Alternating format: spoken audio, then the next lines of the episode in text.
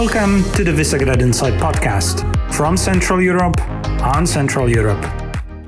June, as beginning this week, starts also with our monthly foresight next to the weekly outlook on democratic security. And we review the important events happening in June, and there are many. Next to the ongoing war um, in Ukraine, started by Russia with its invasion, ongoing invasion, uh, we uh, see through that light uh, a number of events unfolding and a number of decisions that are going to be made. In, um, in June, we have NATO summit at the end of June uh, with a new strategic concept and probably um, a number of uh, decisions to be taken on, on the future of NATO, including the membership of the two applicant countries, Sweden and Finland, and Turkey's opposition um, to this membership the the context and the, the ongoing war uh, of Russia on Ukraine and the resilience of Ukraine is something we're going to discuss and uh, actually very soon. And also, there is a lot coming up this week on Visegrad Insight with a number of texts to be published um, by Ukrainians or with Ukrainian focus. There is uh, there is summit. Um, there, there, are ongoing summits uh, in the EU uh, but one of the important ones is is coming up at the at the end of June. There is a lot of lobbying for Ukraine uh, candidate status, and also there is their eyes on um, on the North Macedonia, Albania in that process, on the Western Balkans overall. As also, this is a very um, eventful scene in terms of democratic security, not only in Central Europe but on the continent. And there are other conferences and events we're going to focus on. But first, um, uh, let me uh, let me pass on the mic to uh, to Miles, who will tell a few more words about the launch of the of our uh, Future of Ukraine Fellowship publication schedule, with with a number of really valuable um, texts that are upcoming. Um, and then we'll pass it on to, to Kamil, Kamil Jarończyk, Miles Maftean here uh, with, with me in our studio. Um, and to discuss uh, specific items on the political agenda and political de- developments in Central Eastern Europe. My name is Wojciech Przybylski, so welcome to the show. Miles, um, focus on um, uh, focus on on Ukraine. So, as you all know, we do have the Future of Ukraine Fellowship, we have three fantastic Ukrainian thought leaders.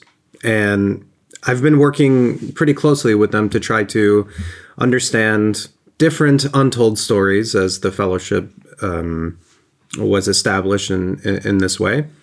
And three of the three of the pieces this week are actually coming from from our fellows. So the first that I'm extremely excited about is, is coming from Vitaly Portnikov. This is essentially it's coming out today, actually, and this is a, roughly about territorial claims in Europe, right? Um, whether they're a problem for the EU. Um, Vitaly goes very deeply into the actual question here. Um, somewhat of a personal reflection, but of course, something that um, is a broader, deeper sort of identity, but also philosophical question that is rooted deeply into um, the history um, uh, of his life and then of course of, of what others in Ukraine actually feel. And I'll step in here to to also uh, say that Vitaly writes this uh, excellent, really beautiful piece uh, in in the defense of of nation states as a construct, as a project that defends the people from genocide, that defends uh, and should defend people also in, in the post Soviet space, as he discusses not only the victims of, uh, of Russian invasion in Ukraine, but the victims of Russian imperialism that's uh, as individuals, they come from unrecognized nation states from all across the post Soviet Republic. And I think this is also how uh, humanist and, and, and elevated, but also very precise this text is and deserves uh, uh, yeah deserves a read and deserves uh, sharing.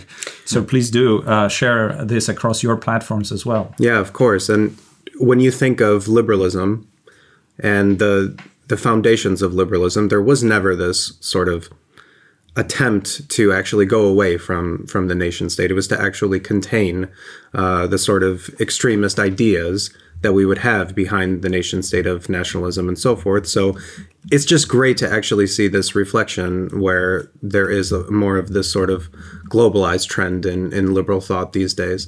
So that's good. That's great. And then kind of a, a different take, but something that is the actual stories that that that we hear about, uh, or that excuse me, that we don't really hear about. This is coming from Christine Karelska.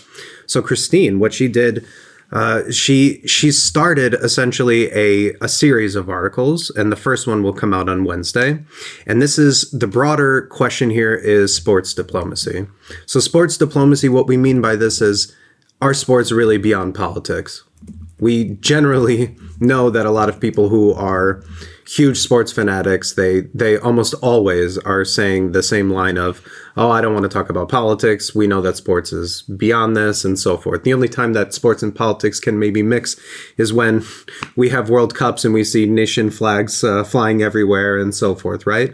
But football diplomacy here is what exactly happened uh, with the Ukrainian case, right? So there were when the war actually hit, there are many different stories um, that that Christine is basically showing, and these are stories from some of the some of the biggest names uh, in Ukrainian women's football. And the idea there is is what precisely happened when the war hit, what happened in response uh, to to sort of the the the diplomacy that not only the individuals that are on the Ukrainian national team, but also more broadly, how is FIFA responding to this? What are the ties with Russia and FIFA? What is the underlining story there? So we have the first part of a several part series coming out this week um, with some great photos and and great stories to come. So this is also great. And then so maybe we also tell uh, to our listeners how we're going to publish that because this is going to be one text. That's right, and it's going to be uh, up- updated, right? Yeah, it's one text, and we're going to update as as opposed to just have you know five different sort of URLs there. Um, and it's something that we want everyone to essentially come back to in this way. So it's a different way of kind of approaching that. Mm-hmm. Um, and then the last piece is, is by Bogdan Bernatsky, and and this it's also a, a topic that is near and dear to to me, as we talked about the banning of the Z symbol and and so forth. So it's a question of how is Ukraine actually responding to pro-Russian actors, and what you see within the piece is incredibly enlightening and it's a very real problem not just a theoretical one. So this is going to be further explained in, in bogdan's piece. Um, we hope that you continue to come to the site subscribe and give more so that we can continue to hear more of these pieces not only from them but for other fellows. Yeah exactly. The the three texts that are uh, published this week are possible thanks to your donations and subscriptions, and many more generous um, um, supporters of the Future of Ukraine Fellowship that uh, that uh, enabled us to fund six month long fellowship with, for for really amazing people that we featured before on this podcast and also on our site. Vitaly Portnikov, uh, Christine, and um, and um, uh, and Bogdan. But now back to the center of Central Europe, and the developments here are um, really significant. Uh, developments of the last week deserve uh, a bit of a spotlight on them. Um, first, maybe we we start with a with a case which is uh, both more, um, uh, let's say, that that stole much of the news. Perhaps that's why also it was on purpose announced in Budapest. Mm, Viktor Orban announced that uh, only Hungarians will pay uh, the regular price and everybody else will pay uh, additional fee for their gas at the gas station. So unless you have a, a Hungary registered car, uh, so the, the, plates would tell that uh, your your vehicle is is registered in in Hungary.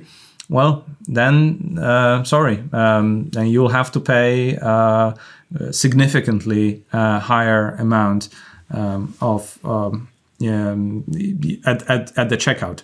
So, uh, Kamil, uh, what's uh, what what's the what's the logic behind it? What what are the repercussions expected, and what's your take on it? Yes, um, it, a very a very in, uh, interesting uh, occurrence.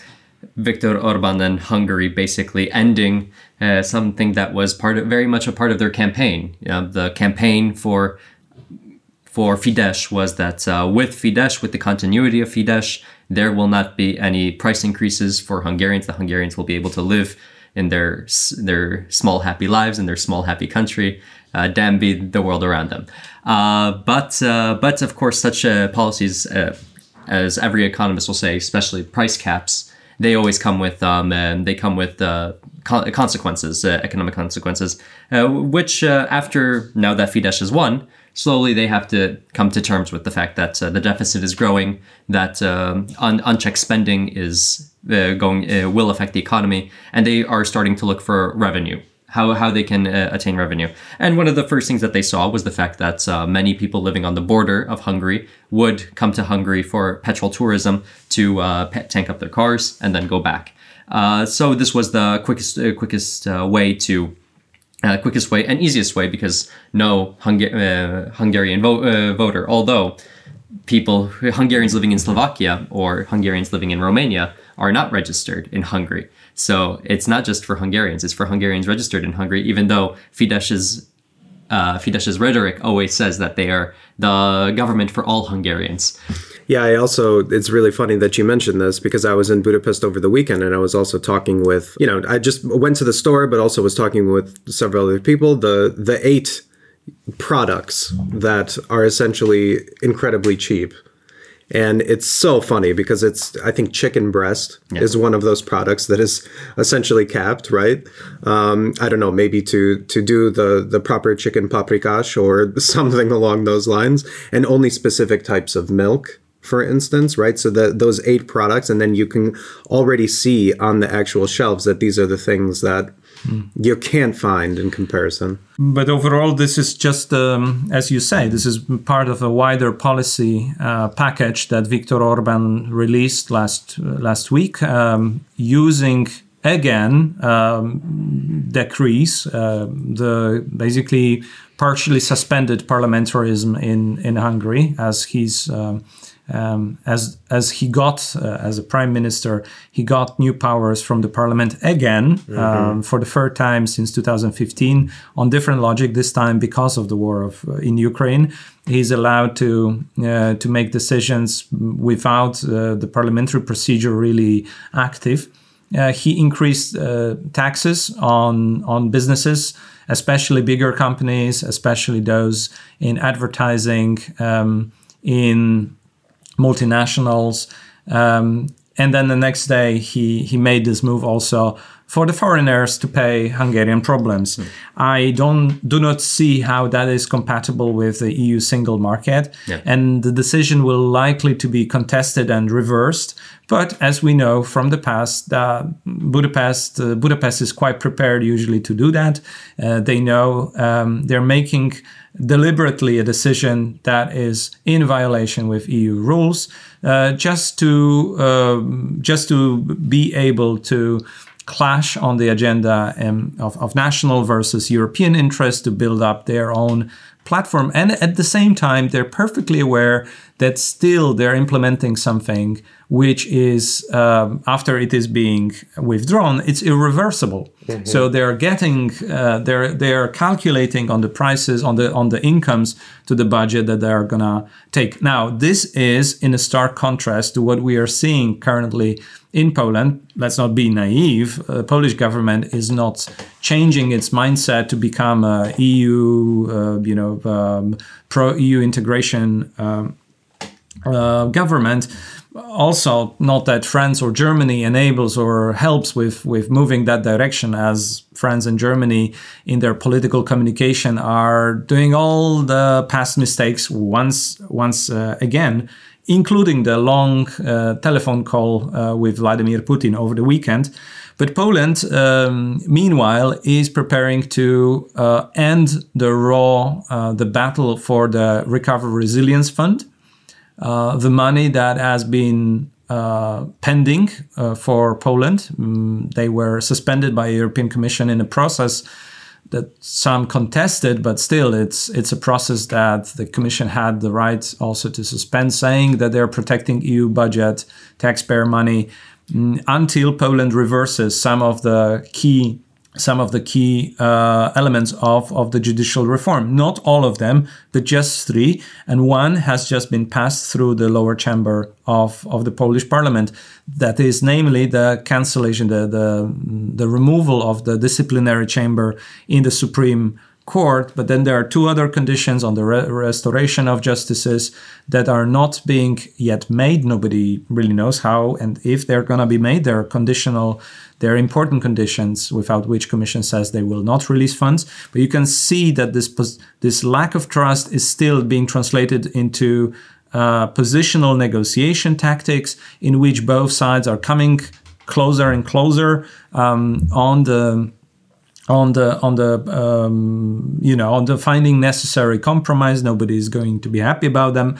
Um, the only the only risk that uh, it still entails is that once the laws are changed and apparently there will be as we see on the trajectory uh, there will be money paid uh, eu will release uh, funds which are so needed in the current crisis as well and uh, there is a risk that at any given moment in the future, uh, the ruling party will use the and instrumentalize once again a compromise constitutional tribunal with politicized staff on board uh, to rule uh, to rule these changes and reforms that were just passed as yet again uh, not constitutional and not valid, uh, rendering uh, another uh, chaotic situation on the rule of law in, in, in Poland.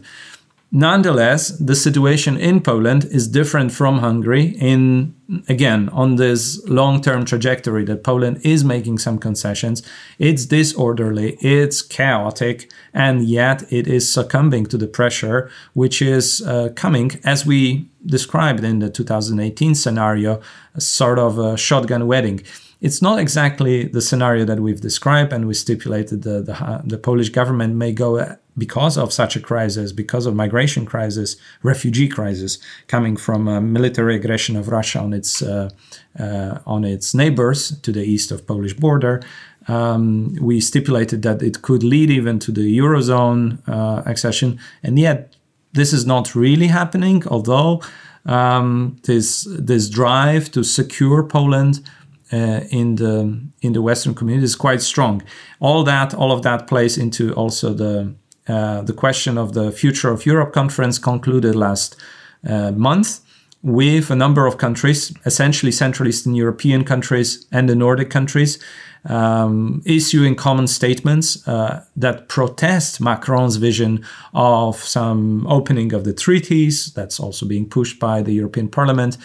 Protesting the, the institutional agenda, as it is called in a common non paper by, by several of those countries, to uh, to to uh, make changes to the European project because of different pressures coming also partly um, from the deliberative exper- experiment the conference has been and partly in in the situation when we have um, the pressure from from Ukraine this, the countries of Central Eastern Europe and the Nordic countries say well wait uh, for it because it's also not the time to um, to have such a serious initiative uh, uh, when uh, when the European project is indeed under attack. But at the same time, as you read the cover, the the headlines uh, from from around the European press, there is also a lot of discussion of of whether European project can really survive the pressures, the internal pressures and the dynamics.